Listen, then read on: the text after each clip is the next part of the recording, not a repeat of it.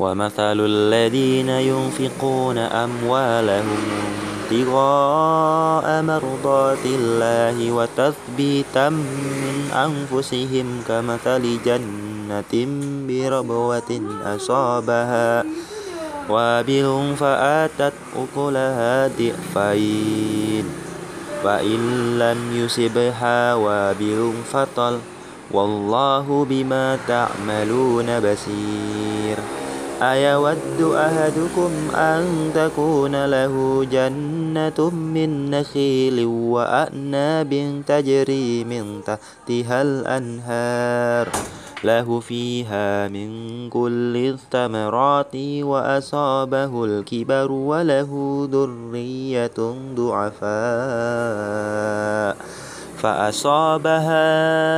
إعصار فيه نار فاحترقت كذلك يبين الله لكم الآيات لعلكم تتفكرون يا أيها الذين آمنوا أنفقوا من طيبات ما كسبتم ومما أخرجنا لكم من الأرض ولا تيمموا الخبيث منه تنفقون ولستم بآخذيه إلا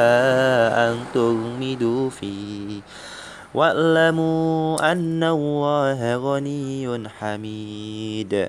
الشيطان يعدكم الفقر ويأمركم بالفحشاء والله يعدكم مغفرة منه وفضلا والله واسع عليم يؤتي الحكمة من يشاء